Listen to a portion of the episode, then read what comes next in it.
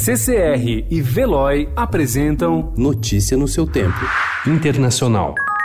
Today, it looks like once again our campaign has had a very good night.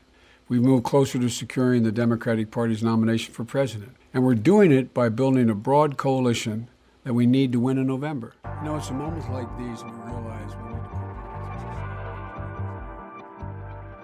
O ex-vice-presidente americano Joe Biden está cada vez mais próximo de confirmar seu nome como candidato do Partido Democrata, que enfrentará Donald Trump em novembro. As recentes derrotas do senador Bernie Sanders em Arizona, Flórida e Illinois na noite de terça-feira aumentaram a pressão para que ele desista da disputa, unifique o partido e anuncie apoio a Biden.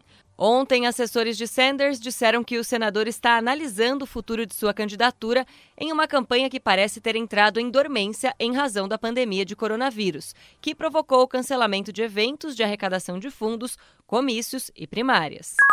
Apavorado com a pandemia de coronavírus, o Talibã decidiu trabalhar com profissionais da área da saúde em vez de matá-los, como costumava fazer.